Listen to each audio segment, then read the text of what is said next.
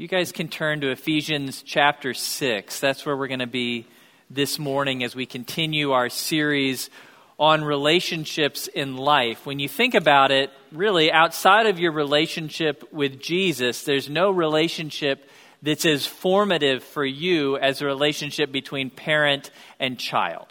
That relationship is, is really central to everything that we are, everything that we become. Actually, it's interesting. Doctors say that that relationship between parent and child begins before birth.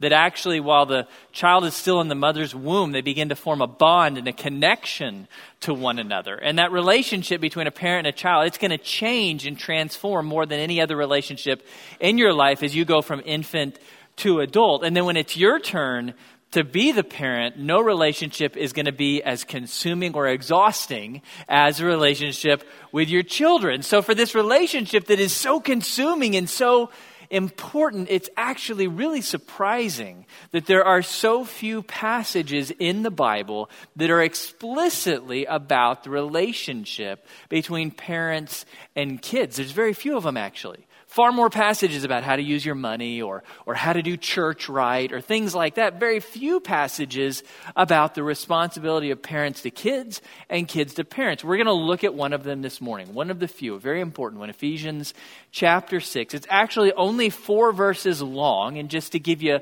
a, a map of where we're going, the first three verses are about a responsibility of children to parents, and then the last one, the fourth verse, is about a parent's responsibility to children. Okay, so we're going to jump right in. We're going to start with Paul's directive to children.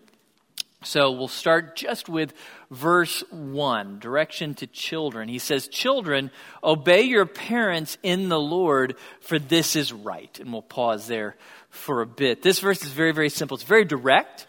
I use this verse a lot in my parenting. So when my parent, when my kids are frustrated with me and they disobey and they want to know, Dad, why do we have to obey you? I just read this verse and say, Thus saith the Lord. Boom, do it. It's right here. It's not complex. It's a really simple directive. The challenge for us is figuring out who is included in that word children. Who is that for? In English, when we think of children, we tend to think of young kids, right? So children as opposed to like adolescents or teenagers or youth or college. And, and that's reflected in our nomenclature here at Grace Bible Church. We have children's ministry, which is not the same thing as youth ministry or college ministry. But if you go back to the Greek and Hebrew, you find that there's no age limit to the word child or children. It just means that you came from two parents. And, and so in a sense, all of us are children. However, who is under verse 1? Who here is the, the children that are under their parents' authority? Well, when we look at the Bible, the answer is all of those who are not yet married. Marriage was the transition from being a child under the authority of your parents to being your own family. In Genesis chapter 2, God says that, that marriage is the point at which the, the boy leaves his mother and father, so comes out from their authority, cleaves to his wife, and the two become one new person, one new family. So in biblical times, the transition occurred at marriage. In our culture, it's a little bit less tied to marriage itself and a little more connected to financial independence. So you are under your parents' authority, children, so long as you are are still depending upon your parents financially in any way. So, certainly that would include little kids. It would also include adolescents and teenagers. It would include college students if your parents pay for your college or support you, or if you move home during the summers. It would include adult grown children who move back into their parents' house. If you're, uh, if you're depending upon your parents, then you are included in this word children, and verse 1 applies to you. You are to obey your parents, Paul says, in the Lord. By adding that prepositional phrase, in the Lord, Paul's basically ratcheting up the seriousness of this command. He's saying that obeying our parents is equivalent to obeying the Lord himself. It's that important, so you cannot say that you follow Jesus and yet disobey your parents. Those are antithetical. Okay, so to follow God means to obey your parents. And then Paul adds, for this is right. That, that word right. It's from the same word group we get words like righteousness and justice. And, and Paul's point is that obedience to our parents is a matter of justice. To obey your parents, that is an expression of righteousness and justice. To disobey your parents is a violation of righteousness and justice. So, pretty big stuff, pretty serious. Well, Paul wants to go even further. So, in the next verse, he's going to take us back to the Old Testament. So, look with me at verse 2. He quotes the Old Testament Honor your father and mother, which is the first commandment with a promise. He's quoting from the Ten Commandments, and, and he tells us, Honor your father and mother. He's adding a new word.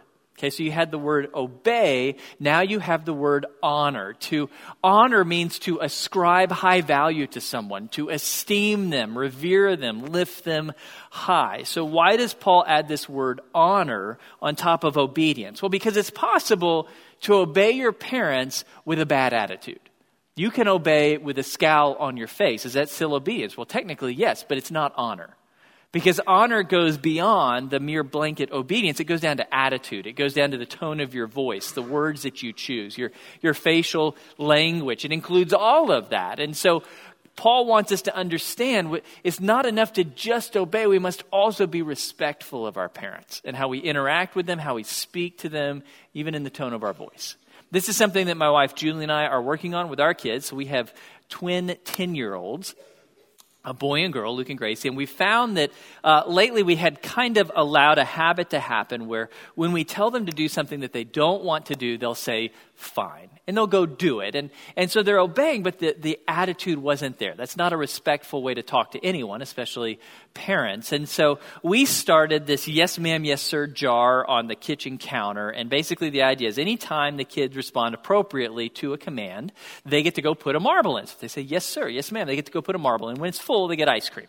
So, um, really good idea. I will admit, though, um, the kids figured out how to game it the first day. So they realized if we do something super annoying to dad, he will say, stop that. And we get to say, yes, sir, and put another marble in the jar. And, and so, no, I clarify with it. No, you game my system. I take two marbles away. We're, we're not, we're not doing any of that. So this idea that we're trying to teach our kids is that honor is important as obedience. You need both of them. So God demands a lot of children. We're to obey and honor our parents in all things. And to motivate kids towards that, God makes a promise. So look at verse 3, again, quoting the Old Testament. So that it may be well with you and that you may live long on the earth. This is actually one of the few places in the New Testament where God follows a command with a promise about something he'll do in this life. There's a lot about the next life, but in this life, this is fairly rare. Now, I think we all know this is not a blanket promise. Obey your parents, honor your parents, and, and you will for sure live a long life on earth. We all know obedient children who died young, disobedient children who are still alive. It's not a blanket promise, it is a general principle that God designed into all of life. Children who tend to follow their parents, to obey and respect their parents, tend to thrive in life. Those who rebel tend to suffer in life. We see that of human beings. We, we see that actually of all living things. If you think about the bear cub, that follows its mom, does what she does, that bear cub is going to tend to thrive. The bear cub that rebels and goes off on its own, it's going to tend to die because that's how God designed life to work. The young tend to thrive when they follow their parents, and that's God's point. Children, obey and honor your parents because that's how you thrive in life. Now, that does beg a question, which I'm always asked what about if my parents tell me to do something sinful? or try to stop me from doing something good. What do I do then? Well, in all of life, there is a hierarchy of obedience, and God always comes first. So, God first, always. You always obey Him first. Then, under our obedience to God, we have obedience to parents and teachers and law enforcement, but God always first. You always obey Him first. So, to state the obvious, if your parent invites you to try meth, the answer is no. Not going to do that. Nope, God doesn't want me to do that. Or more, more likely, what if your parent is not into this whole Christianity thing and, and your parent tells you, hey, you're, you're wasting your time going to church. You ought to stop doing that. You shouldn't give your money to charity. That's a waste. Stop sharing the gospel. That makes people feel uncomfortable. So your parent is trying to, to stop you from practicing your faith. What do you do? Well, you follow God. You, you always follow God in that situation. And so you're, you're going to choose in that moment to disobey your parent. But here's the key you choose to disobey with honor, with respect. And what I mean by that is you don't give them the middle finger and storm out the door. Instead, you, you have a conversation about it and you, you, speak to them respectfully about your love. You love them, you care about them, but, but you have to follow Jesus in this moment. And, and so you got to follow him, even though that leads you to disobey your parents. So when you have to disobey, you do it in a respectful way. That's always true. The only exception I can think of is in a case of like abuse or violence in the home. Don't worry about any of this. Just go straight to the, to the police. That's where God would want you to go in that moment. All right, what about the rest of us who are no longer under this term children? So, even though we are children of our parents, we're no longer under their authority. What do we do? So, we're talking about grown up kids. Uh, like me, I'm 43. I have my own family, I have my own kids, uh, we have our own house. I'm not financially dependent upon my parents in any way. So, what do my responsibilities look like towards my parents? To answer that question, we have to go to another passage that Paul wrote later in the New Testament. It's 1 Timothy chapter 5. But if a widow has children or grandchildren, let them first learn to show godliness to their own household and to make some return to their parents, for this is pleasing in the sight of God. It's the situation this widow She's an older woman whose husband has died. And in their world, that would mean she was very vulnerable. She needed someone to care for her. And, and Paul's saying the responsible party is her children first and foremost. If they've died, then, then the grandchildren. But the, the children are responsible to provide for their aging parents. And so now that we have grown up, for those of us who are, who are older in this room, if our parents are still alive, we have transitioned from honor and obey to honor and provide. So honor always, but from obey to provide. We're now responsible to do that. Now, we have new tools to do that with. We live in kind of a different cultural context. In the ancient world, they did not have Social Security and, and Medicaid and nursing homes and things like that. That wasn't available. So the, the, really the children had to provide in every way for their aging parents. We have new tools that we can use, things like insurance and stuff like that. However, the key is all these new tools that we have, they do not absorb absolve us of primary responsibility for our aging parents. So even if our aging parents live in a nursing home or, or have Social Security or insurance or whatever it might be, we can't wash our hands. God holds us primarily responsible to have their back, to honor and provide for them and care for them as they grow older. Okay, so those are our responsibilities as children, which applies to pretty much every one of us in the room. Always honor, obey when we're young, provide as we age. Okay, now let's move to parenting. This is a harder part of the sermon, thinking about our responsibilities as parents. I'll just begin with a confession.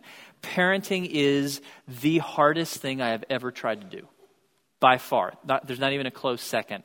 I pushed myself to get a 4.0 in mechanical engineering at Texas A&M, and that was child's play compared to raising kids. For real.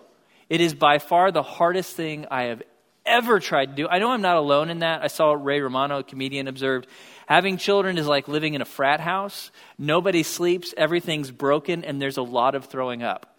Really, a, a shocking amount of throwing up. As Elizabeth Gilbert put it, having a child is like getting a tattoo on your face. You better be committed. Like it's going to be a whole life change when you do that. Or Kate Middleton, who's married to Prince William, she and, and Prince William both have lamented about how hard parenting is. Well, remember, they have a full time nanny, they have six full time staff waiting on them at all moments of the day, and it's still hard. Yes, parenting is incredibly hard. I don't know what the heck I'm doing most of the time as a parent. Nothing has ever made me feel as inadequate as being called dad. And so, I'll just be honest with you guys. Uh, this right now, right here, this is the most hypocritical sermon I have ever been asked to preach. How do you parent? I don't know. it's incredibly difficult, and I fail. I fall short frequently. I often I lose my temper at my kids. They push my buttons and I yell and I and I even scream and I didn't even know that I could do that. I'd never done that before. I've never felt as inadequate and ill prepared as I have being a parent. And so, if you're here this morning and you're looking for a sermon on parenting from a perfect parent, I would encourage you to head to lunch. You will beat the crowds if you leave now because there's no perfect parenting going on here. We are all struggling. The reality is, in my 16 years of being a pastor here at Grace Bible Church, I have actually never talked to any parent who said, I've got it all together. Never. I've never talked to a parent who said this whole mom or dad thing nailed it. Perfect. Never. No, I've talked to a whole lot of moms and dads who feel ashamed and afraid and overwhelmed. And so I, I, think that it would be really helpful for us just for a moment to recognize that and be honest about that. Let's be honest with one another that parenting is incredibly hard, harder than we ever imagined it could be, and we all feel inadequate. And, and honestly, that sense of inadequacy is growing. Because in the last 10 years, you look at the challenges that we face, they're new. My parents, when they were raising me, they didn't have to worry about internet pornography. That was not a thing. They didn't have to worry about social media or online bullying. My parents, as soon as I could ride a bike, they could send me out of the house all day long just to roam the neighborhood on my own. You do that now and you get arrested. We have an incredible number of new challenges facing us. And so, all of us as parents, we feel inadequate and overwhelmed. And we just need to be honest with one another about that. We need to stop pretending that we have everything together. We need to be honest about the fact that every single parent in this room, none of us are as good a parents as we thought we would be. None of us are as good a parents as we hoped we would be. None of our families are as pretty or perfect as our Facebook or Instagram posts would suggest. We are all overwhelmed. We are all afraid and ashamed of our failures. We all feel inadequate as parents. Let's just be honest with each other about that.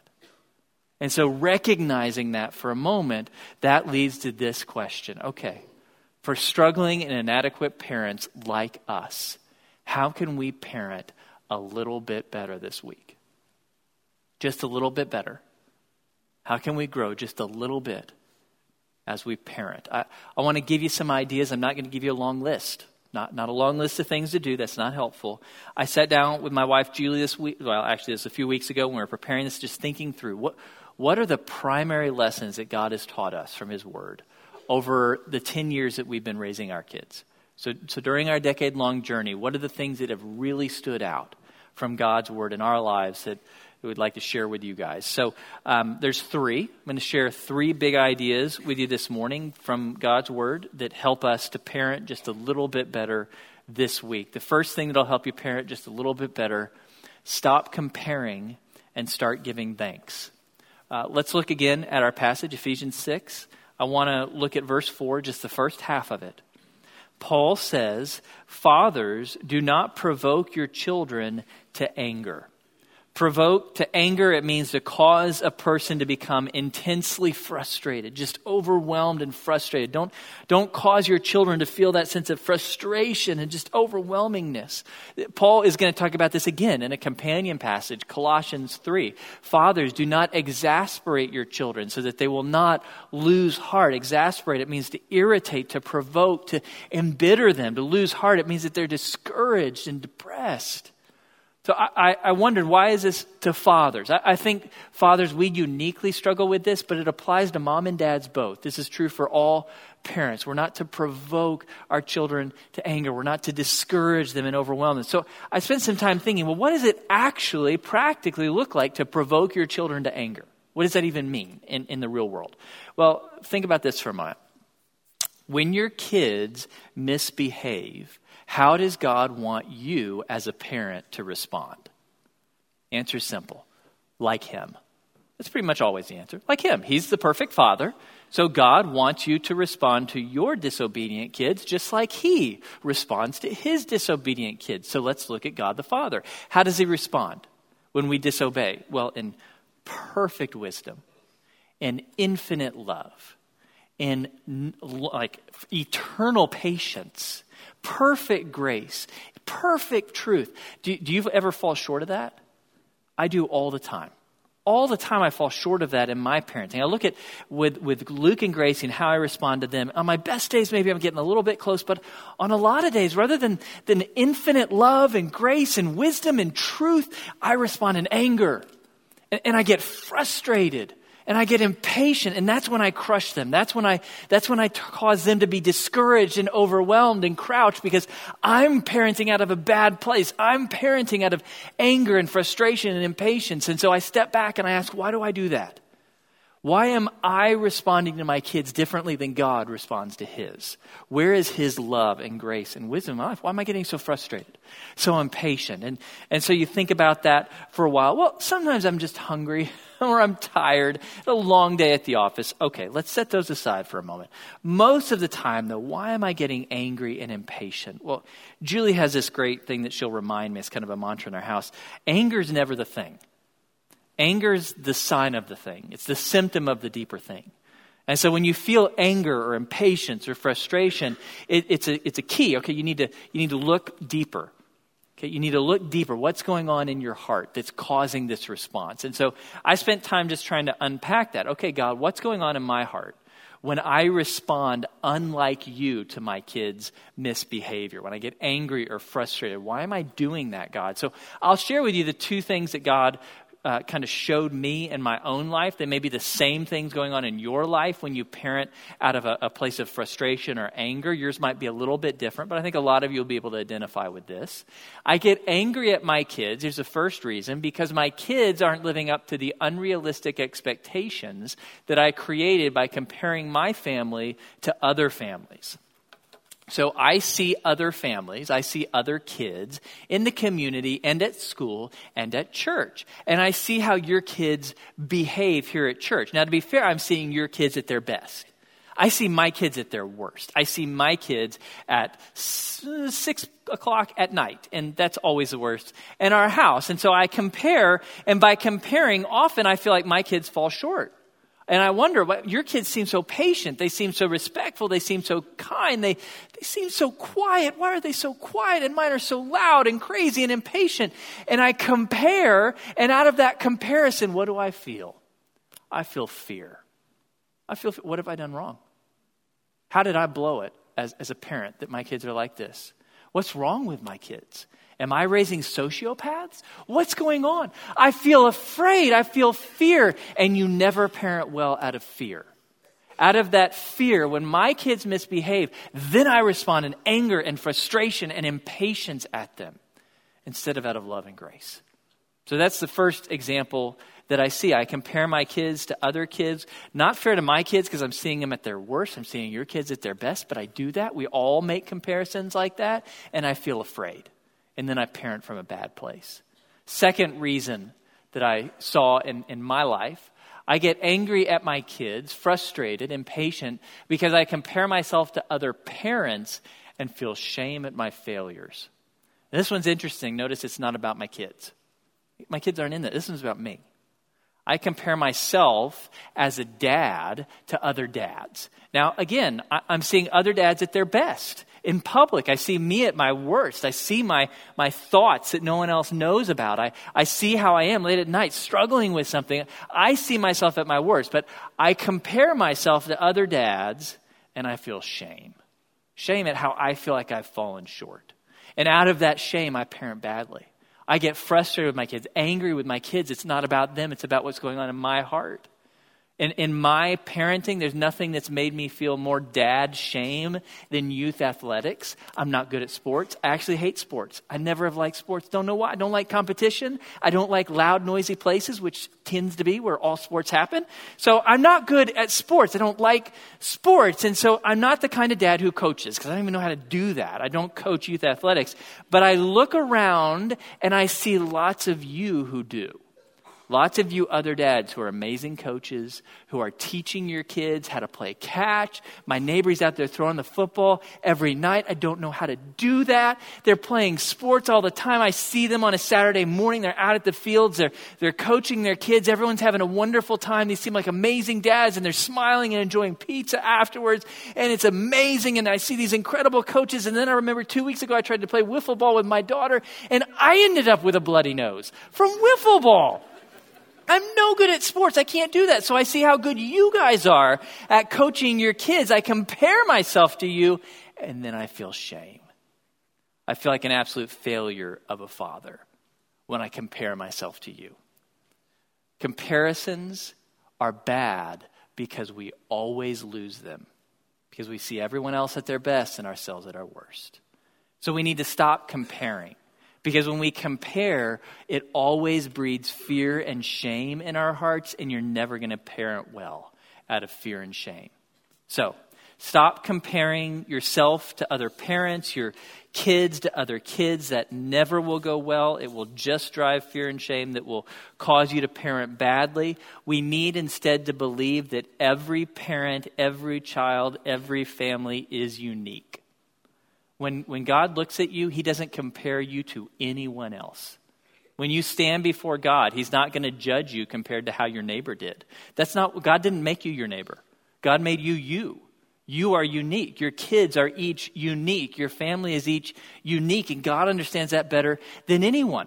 So, the great news for me, when I stand before Jesus and he evaluates my life, he's not going to compare me to, to my friend Jason Weezapabi, who coaches every sport out there, because God didn't make me Jason.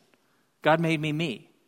And so I'm not required to be like him. And, and what that means is that what I need to do when I start feeling that shame or that guilt, I need to give myself grace.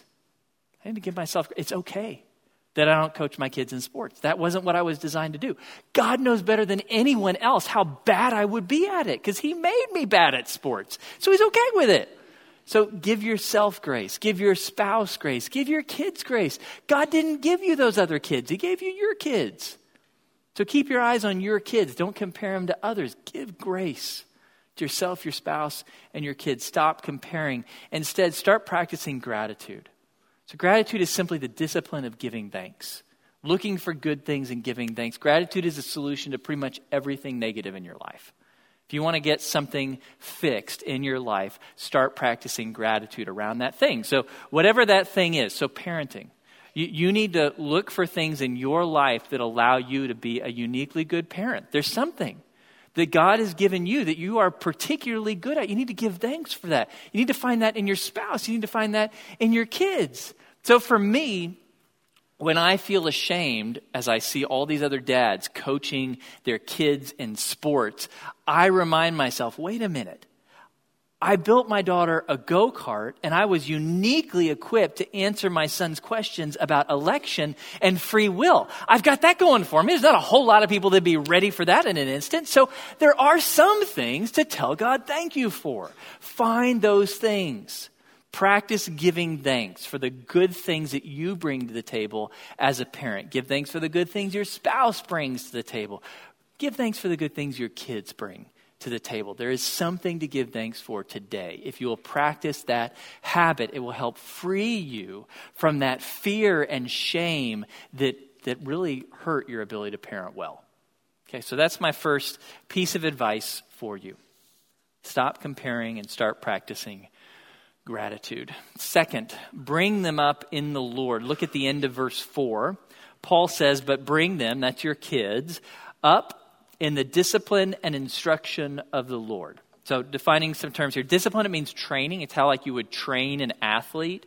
Teaching or instruction, it means teaching your kids right and wrong, good and evil, so they understand the difference. And when he says of the Lord, he means that you're, you're training and you're teaching your kids to follow the Lord to know God, to know God's word, to follow God. First and foremost, you're teaching them the gospel so that they understand the gift of eternal life, so that they can know Jesus as their Savior. Then you're teaching them to follow Jesus, to obey God, to walk with God. You're teaching them the word of God. So this is actually a really common thing, theme in the few passages we do get in the Bible about parenting. This is what almost all of them will point to. Our primary responsibility as parents is to teach and train our children to know and follow the Lord. So you, you see it in, in Ephesians. You see it also back in Deuteronomy 6, one of the most important passages on parenting you'll find anywhere in the Bible. It says, Hear, O Israel, the Lord our God, the Lord is one. You shall love the Lord your God with all your heart, all your soul, all your might. And these words that I command you today shall be on your heart. You shall teach them diligently to your children, and shall talk of them when you sit in your house, and when you walk by the way, and when you lie down, and when you rise. And the key thing to notice here so Israel is being instructed, parents are being instructed to teach and train their children in the ways of God. Notice it's not just on Sunday, it's not just Christmas and Easter. It's actually every day. And just the normal flow of life as you come in as you go out. This is to be the normal thing that you are talking about the Word of God, that you're getting your kids in to the Word of God. Okay, so we're to teach and train our children to follow God. Now, let's get down to brass tacks. How exactly do we do that? It's easy to say, but, but how do we do it? Well, two steps to teaching and training your kids to follow the Lord. Number one, and the most important step by far, you've got to model it. You've got to live it out in front of them. As Carl Jung said, children are educated by what the grown up is and not by his talk. That is absolutely true. What will stick in the minds of your children for the next 80 years is what kind of person you were, how you behaved, how you acted, how you spoke, not the things you told them to do. Okay, we must model what it looks like to follow Jesus if we want our kids to follow Jesus. We're the primary examples they're going to look to. So, the goal of parenting, if you really wanted to summarize it, what would it look like to be a great parent? It would be that we could say with Paul in 1 Corinthians 11 to our kids, Follow my example as I follow the example of Christ. That's good parenting in a nutshell. Now, I, I don't know about you, I look at that and I feel convicted as I follow the example of Christ. Well, the problem is, I don't always follow the example of Christ. And the particular place where I tend to blow it is in front of my kids because they push my button. So, what do you do with that? Well, my encouragement is just don't give up. If you look at that and you I'm falling so far short, I feel ashamed. Don't give up.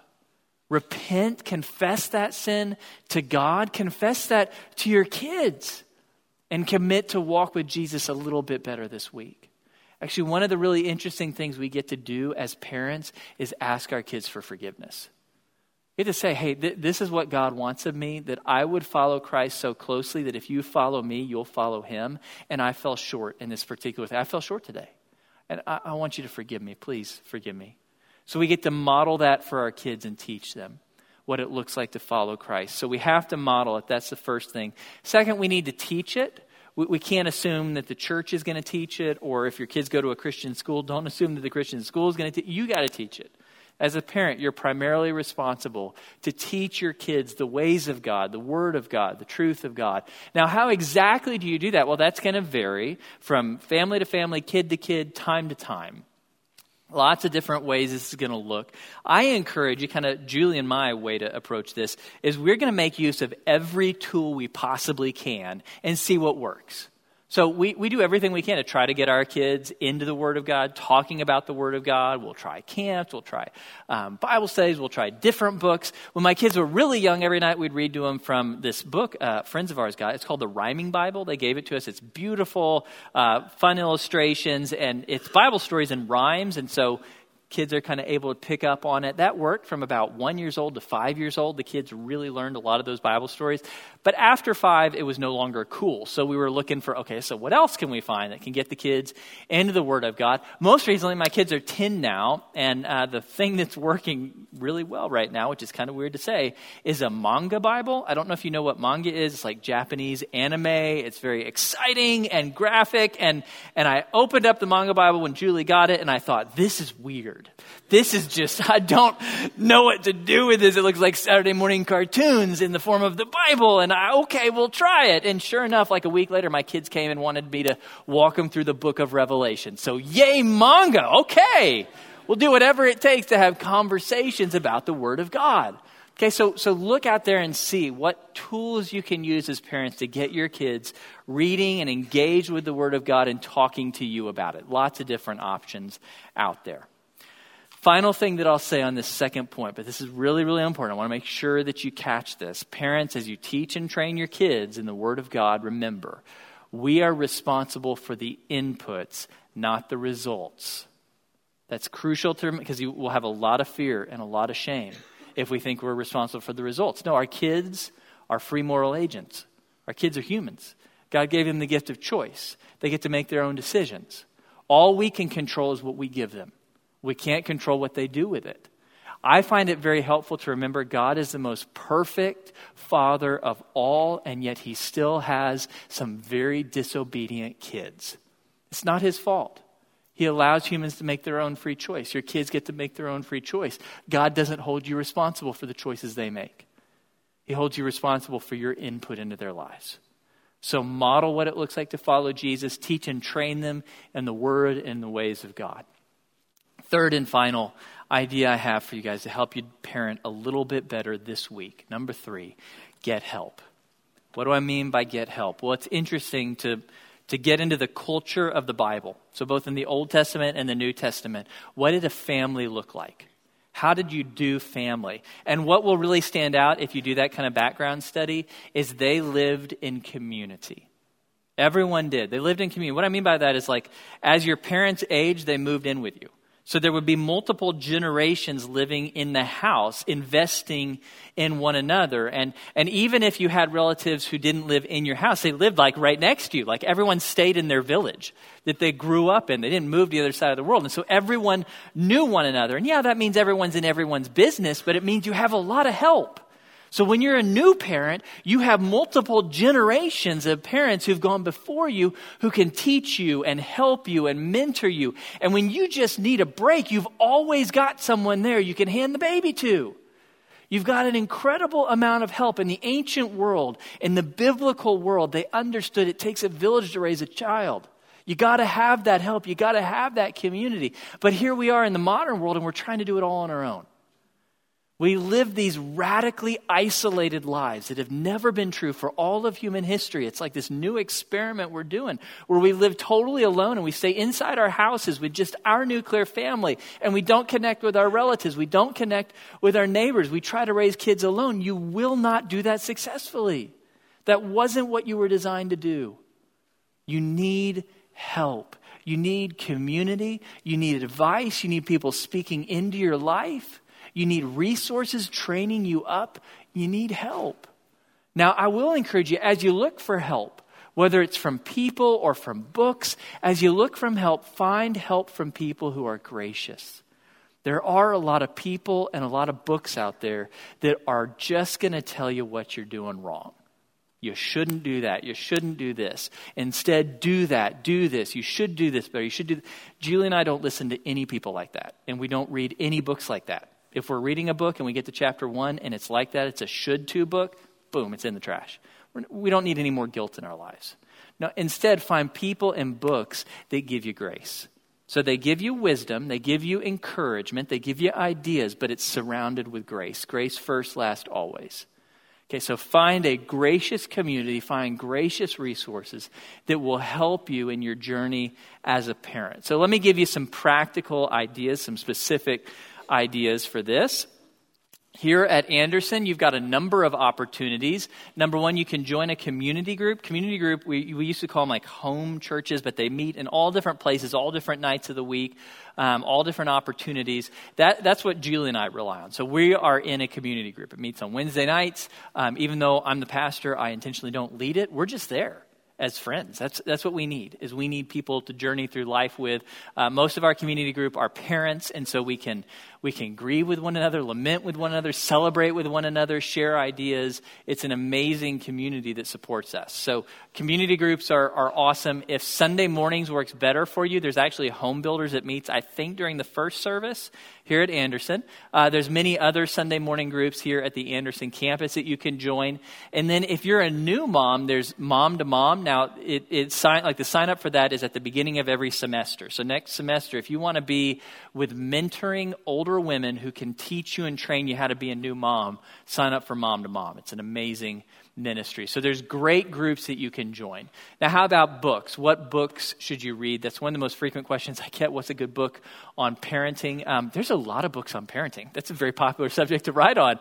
Uh, some of them are very good. Some are not so good. Some are absolutely awful. And so as you look at books to, to read, again, find ones that are gracious. I can't give you a long list. What, what I decided instead, I'm going to give you four books that were particularly helpful for Julie and me. These may or may not be helpful for you. We don't agree with everything in all of these books. That's pretty much always true of any book other than the Bible. But they were helpful to us in our journey. So I'm going to share them with you. And if any of them sound like, hey, that might help me, feel free to pick it up. So, first book that was really helpful in our lives uh, and probably saved our lives Healthy Sleep Habits, Happy Child by Marc Weissbluth. Uh, we had twins, and my twins, my, my boy and my girl, decided they would sleep at opposite times so that we could never sleep, which the CIA classifies as torture. It's not a good way to parent. And so we desperately needed something to help us figure out how to get our kids sleeping. And this book, literally, it was a lifesaver. Changed everything for us. Healthy sleep habits, happy child. Incredibly practical advice to train your children to sleep. Conscious Discipline is a second one by Becky Bailey. The, it's a, an amazing resource, really, really good suggestions about how to really train up your children. The cool thing about Conscious Discipline, it's actually used in like College Station ISD, Bryan ISD, our own Kingdom Kids. Most of the schools around here use this material. So if you want to know how are my children being trained up in preschool and in, in school, this is where you go. A really, really good resource. Really, really helpful. Conscious Discipline by Becky Bailey. Scream Free Parenting, not saying anything about myself here, uh, by Hal Runkel. This one was really helpful for me because I, I really struggled as a parent. And, and this book, the cool thing about it, it was really less about the kids, it was more about me. It was dealing with stuff in my heart so that I could parent out of a healthier place. Really, really helpful book for me. Uh, finally, One, Two, Three Magic by Thomas Phelan is a very, very practical book based on data and years and years of clinical study, and it's particularly about how to help a strong willed child learn to obey. And we, uh, we've been blessed to get to understand what strong willed children are, and we needed help with that, and this book was amazing. Really, really practical advice for us. So, those were the books that were useful for us. If any of those sound like, hey, that could be useful, feel free to pick it up and check it out. Final thing that I'll say under this idea of getting help please do not hesitate to seek professional help. Uh, that's a big part of my story and Julie's story. We talked about it before. Julie and I both struggle with mental health issues, so we both need counseling. That's just been part of our journey. That's also been part of our parenting journey. We needed help from professionals to figure out how do we parent. Our kids actually needed help. They both have had some issues and needed to be with a child psychiatrist, and that's that's just part of their story. And I, I think the concern that I have is a lot of times in, in evangelical churches, there's a stigma around the idea of going to a counselor or a psychiatrist, a therapist, as if that's a sign of failure. Actually, not going when you needed help, that's the failure.